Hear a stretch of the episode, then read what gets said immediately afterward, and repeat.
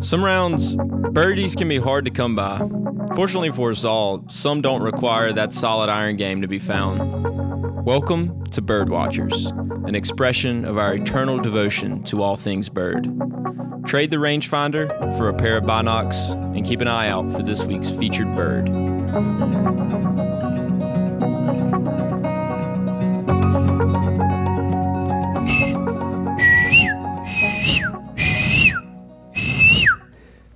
I thought I had it. That is pretty bad. It's a little weak. I keep getting worse and worse. It's a little weak. We'll leave we'll leave it to the viewers at home to decide how much of a cop out that that attempt was. But I just can't get my voice that high. the whistle the whistle is I don't know. It's kind of tough to to imitate, isn't it? I don't think the human very. that our vocal cords can imitate that. I know I can't, and I I don't think I can today, especially just recovering. So it's uh it- it's not happening. So You're the, still recovering, Joey. It is uh it's whistle. Thursday, man. hey man, it's been a long week. It, indeed, it has. I don't think there's any any point in asking anybody to guess what that one was. We're gonna give Joey on my end a solid mm, four out of ten. Oh man, Um, Joey, let's let's jump into it. Tell me a little bit. Tell me a little bit about your Eagle experience. yeah. So On the we golf course. we got the bald eagle today, so we're gonna be talking about our best eagles. And honestly, I don't have any like memorable eagles eagles, but I have a hole in one, and that's technically an eagle. So I'm going to tell you about my hole in one experience. Yeah, please. I do not have one. It was four months after I started playing golf, and it was a high school qualifier. So it was junior year, I was trying to qualify. I've never qualified for a match. Just started playing golf, and it was at Wilmar, hole five. If anyone knows where that is, or Wilmar National? can picture that hole. It's like this uphill par three, so you can't really see where the pin is. You can see the pin, but you can't tell where it is on the green, and you can't see your ball.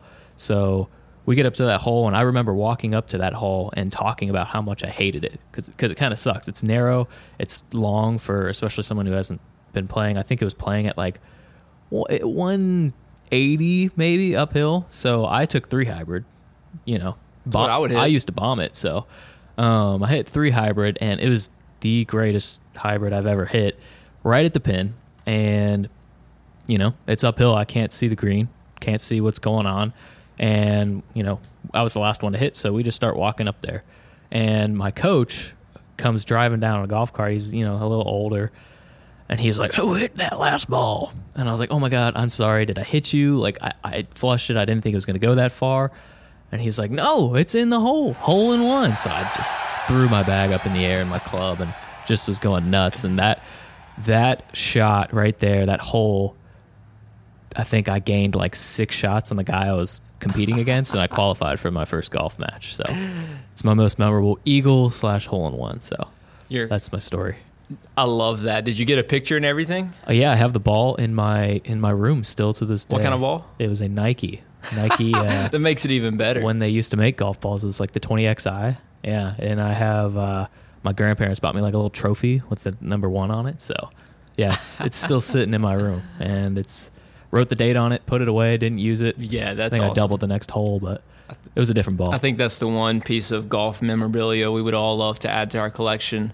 Uh, a piece that we can't exactly reproduce here at the loft, but I don't agree. You say no, no memorable eagles. I feel like Well, maybe I- it's because I only have two of them. I've never like holed out from the fairway for eagle. I've like putted in, like hitting the green in two and a par five. Yeah. But I've never like holed out. I guess I've holed out from like a greenside bunker, but I don't know. What's your most memorable Uh, eagle? well, my with my length, I don't I don't reach many par fives. Um, number thirteen at Coharie is my only par five eagle, and it's a 480 yard hole, a little bit uphill, so it, it's reachable. Uh, typically, for me, even um, and that was the same. I didn't even reach it that day. It was just on the front fringe, and it was our last hole of the day. We started on 14, and yeah, putted in. It was probably a 55 foot putt, sank it, turned around, hurled my putter as far down the fairway as I could. I think I shot 92 that day hey man, with an eagle. I think I had a birdie too. That was four. I, I was fairly new to golf at the time too. That was probably four years ago. And then I've holed out from the fairway a couple of times, but only once for eagle. Uh, so I have two in my life. You've but I have I have come across yeah a I- couple well, of times and only once for eagle. What else have you held out? well, let's see. The other one, I hold out on number five, at, also at Coharie Country Club from like 89 yards on number five. That was an eagle during last year's member guest at Coharie, number seven. After I duffed a seven iron, maybe like 30 yards, I, I proceeded to hole out from like 110 uh, for a birdie net two on the hole nice. which ended up being critical to uh, we won the member guest that year and that was a crucial moment That's awesome. so that was a that was a fun one, yeah. And just looking at the looks of incredulity on everybody's face, that sure. I can go from duff to hole. but thus is the game that Golf's we love. a crazy game, man. I've come across, you know, it's funny that the only two eagles I've made are at Coharie, and the only eagle I've ever seen on a golf course was also at Coharie. So before we jump into the facts, I'm going to give everybody lots of information about where you can find eagles, where they can be seen, their migratory patterns. But for the purposes of this story, so eagles, through the first portion of their life, especially the first four to five years uh, when they're considered adolescents still, so before they reach breeding age, they're migratory. And they can fly hundreds and hundreds of miles in a day and they'll cover large swaths. They'll fly from Canada down to Florida along the regular flyways, typically be found close to water. But one thing interesting about them is, again, particularly in the first parts of their life, they tend to come back to the same areas year on year. And at Coharie, there are a pair. They don't. I don't believe they nest in the area because I've never seen the nest. And typically, those are easy to spot because they're going to be in the tallest tree around, and it's going to be near the water, near the swamps, and somewhere like Coharie, I'm sure most of you aren't familiar with, but it would it would stand out if there was an eagle nest nearby. But these eagles, for the six years that I've worked at and gone and played golf at Coharie, they come through every year.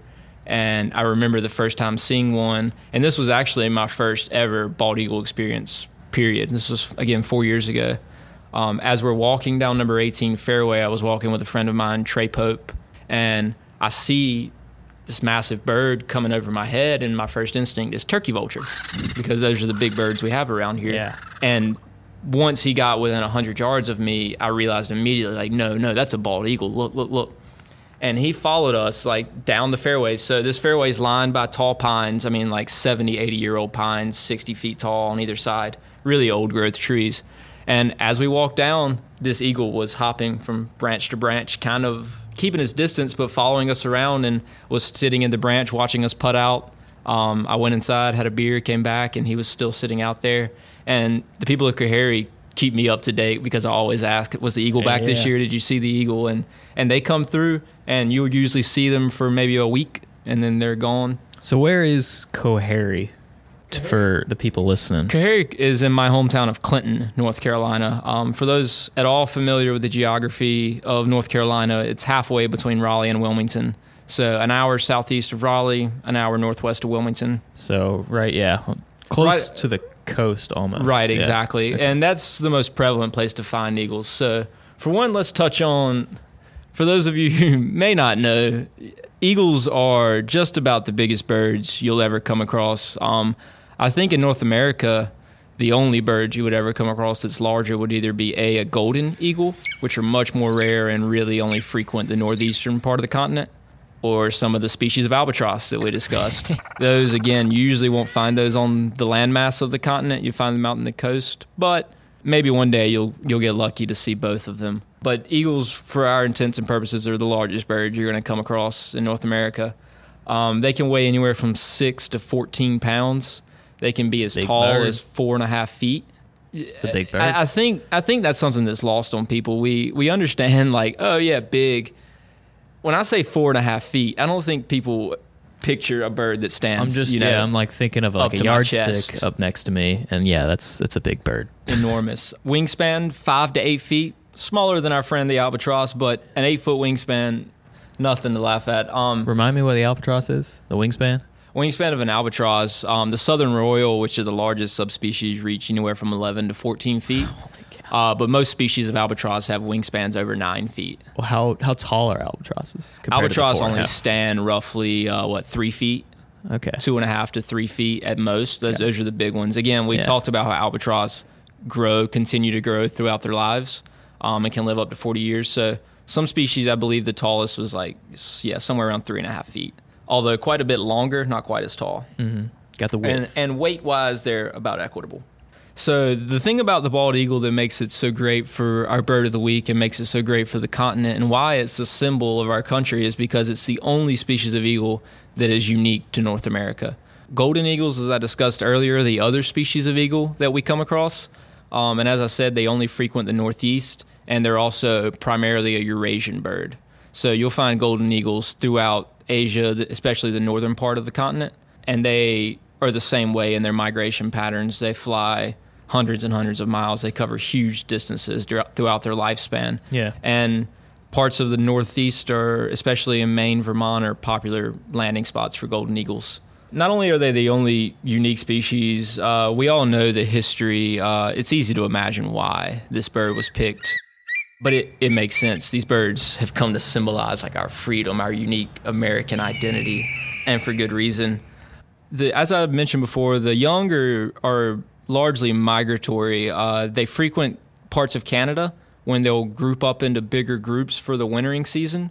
Um, however, they can be found in parts of the U.S. year round.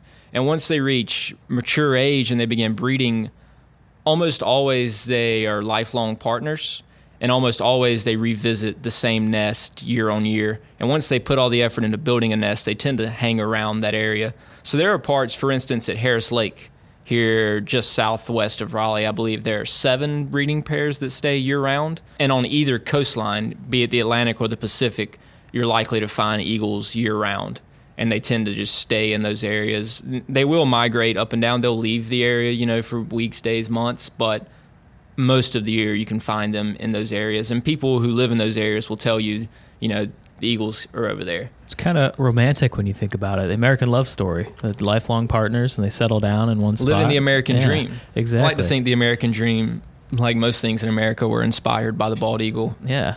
I like it. Another thing the Eagles inspired was the Endangered Species Act. That piece of legislation, which is 1973.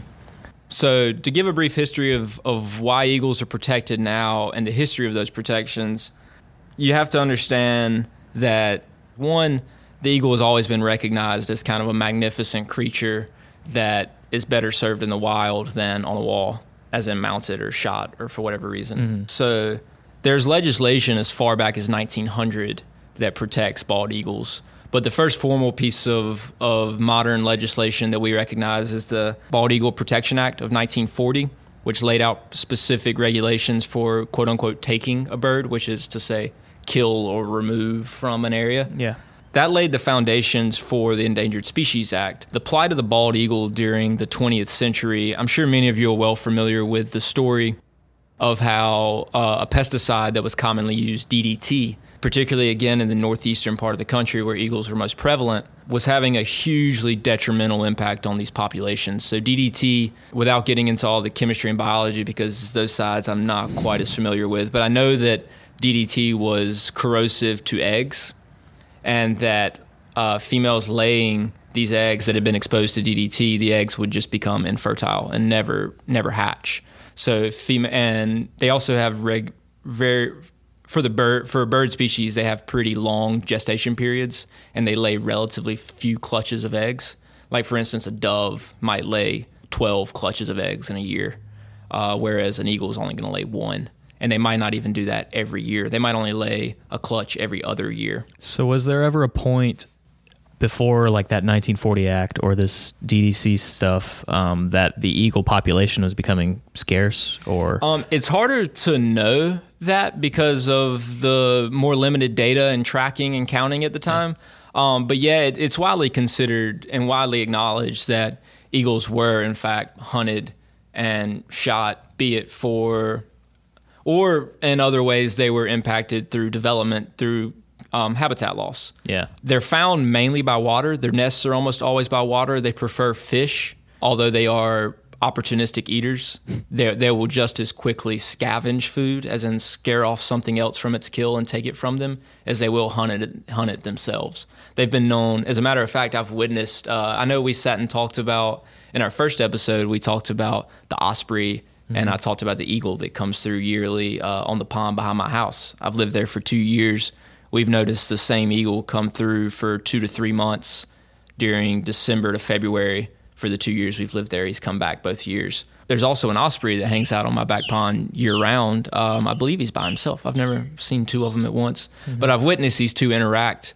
And it's funny because in my reading on eagles, as I was brushing up on my knowledge for this podcast, I read about eagles being known to harass and take fish from the osprey. Eagle's a much bigger bird than an osprey.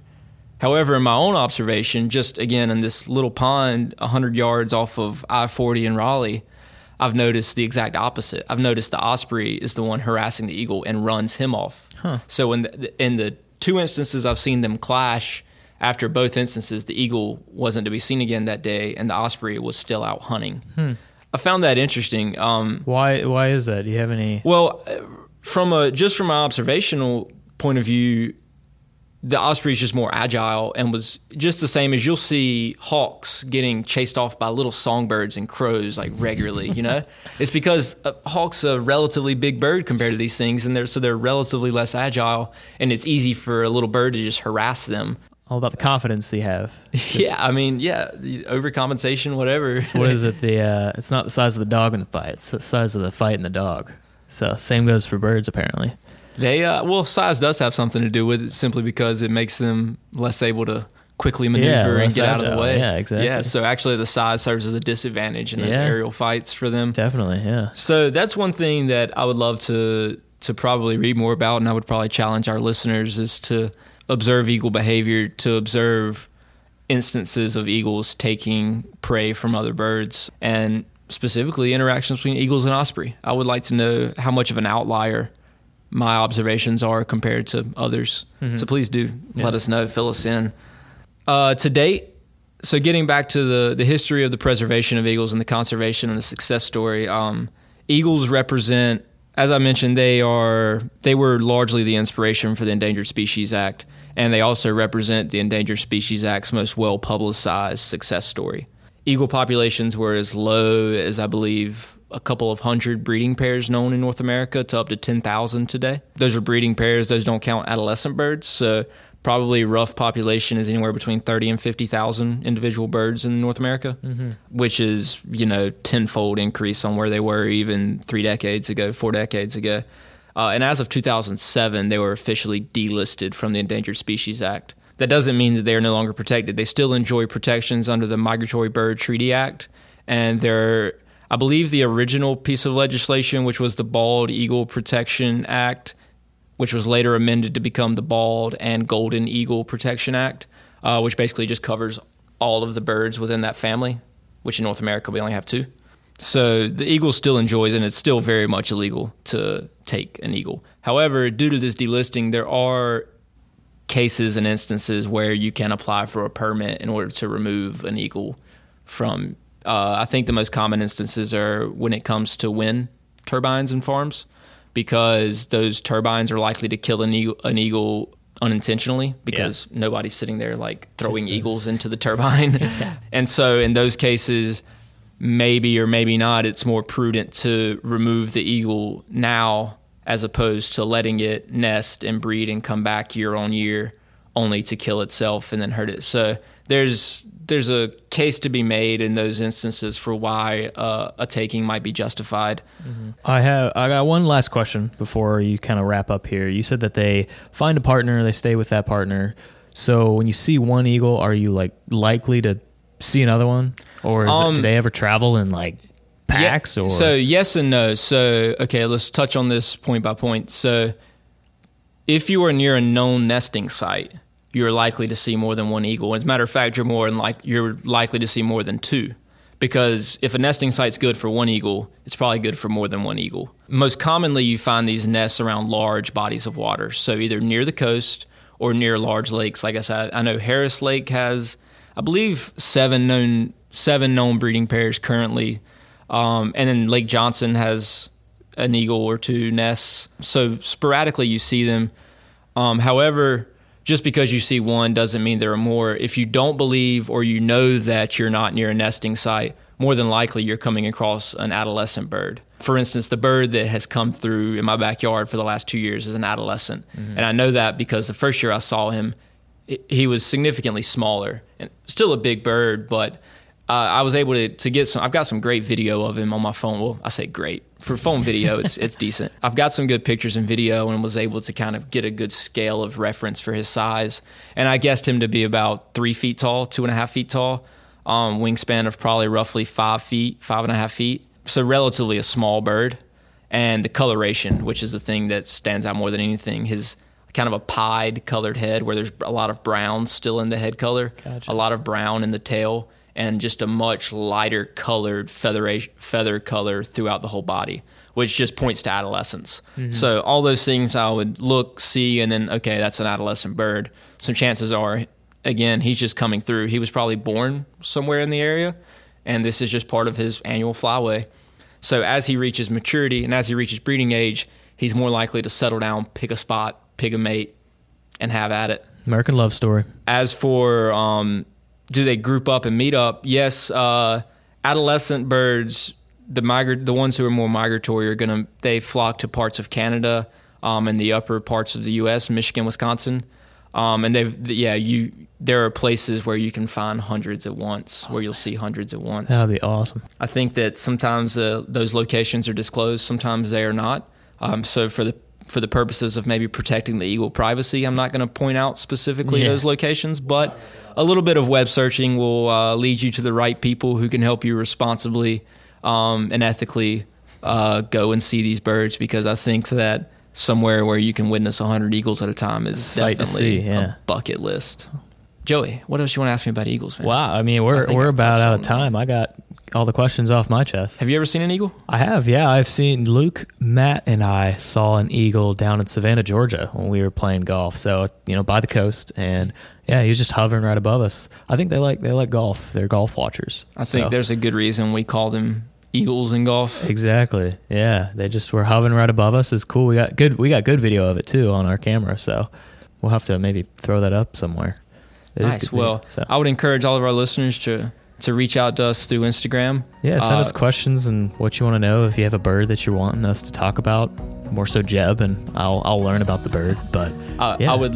I, w- I know I would love to see uh, some pictures of eagles on golf courses, and I would love to hear about some of your favorite courses where eagles are known to frequent year in on year. I'm sure that Coharie is not the only one. Mm-hmm. Uh, so I think, you know, if a golf course were to tell me that they had an eagle pair that was visiting, I'd be a lot more likely to make that tee time. yeah, definitely something to advertise for sure. Yeah, so you can reach out to me at jeb at lionloft.com, J E B at lionloft.com. Questions, pictures, uh, that information for me. I would love to come visit you and play a tee time at your Eagle course. hmm Yeah, and sign up for our newsletter. You can do that by going to our website, lionloft.com, um, and go scroll to the very bottom of the page. It'll say right there, put in your email, and you can sign up for our newsletter up and down and get all the latest information about us and birds. So be sure to check that out. Jeb, do you have any anything else for the for the people? I have a little bit of alliteration I wrote. I want to read. Let's hear it. Eagles encapsulate every emotion exhilaration, ecstasy, euphoria. Expect exponential excesses of envy. Wow. We'll end it on that, folks. That was touching. Hope you all have a great weekend, or whenever you're listening to this, I hope you have the great rest of the week. For now, Caw. caw